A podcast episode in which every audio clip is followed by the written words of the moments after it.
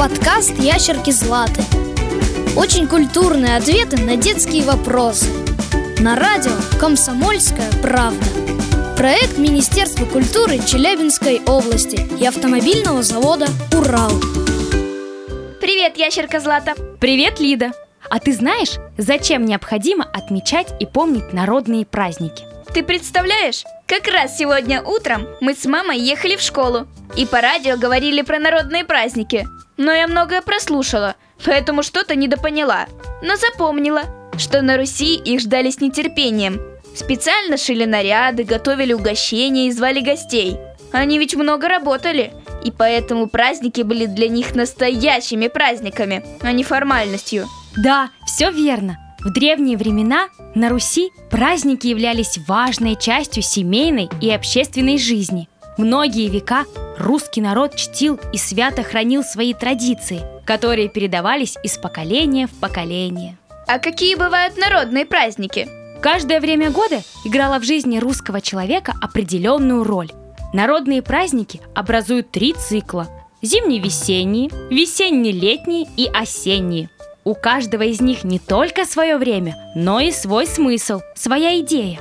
Зимний период был свободным от работ на земле, поэтому он особенно славился своими гуляниями, шумными забавами и игрищами. Главными среди них были святки. Весной отмечалась Масленица с блинами и сжиганием чучела, а летом праздник Ивана Купала. Осенью люди всегда отмечали сбор урожая. Злата, а какой твой самый-самый любимый народный праздник? Когда я была маленькой, как ты, Лидочка, то моим любимым народным праздником был День Ивана Купала. Он праздновался во время летнего солнцестояния и был посвящен расцвету природы. Издавна в Иванов день было принято купаться в водоемах, собирать травы, водить хороводы и прыгать через костер. Незамужние девушки гадали на своего суженого ряженого на венках. А в наше время на массовых гуляниях, приуроченных ко дню Ивана Купала, обязательным атрибутом считается поиск цветка папоротника в полночь. Древние славяне верили, что тот, кто найдет папоротник, будет наделен магической силой солнечной энергии. Ничего себе, как все это интересно! А я вот люблю масленицу. Каждый год с родителями мы ходим в Челябинский парк Гагарина на праздничные мероприятия – мы там и хороводы водим, и блины едим.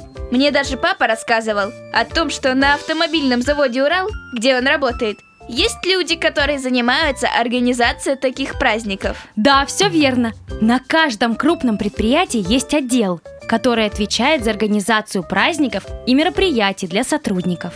Злата, большое тебе спасибо за то, что так подробно рассказала про народные праздники. Сегодня пойду гулять с подружками и все-все-все им расскажу про это. Я очень рада, что тебе понравилось. До скорых встреч, Лида. Подкаст «Ящерки Златы». Очень культурные ответы на детские вопросы. Проект Министерства культуры Челябинской области и автомобильного завода «Урал».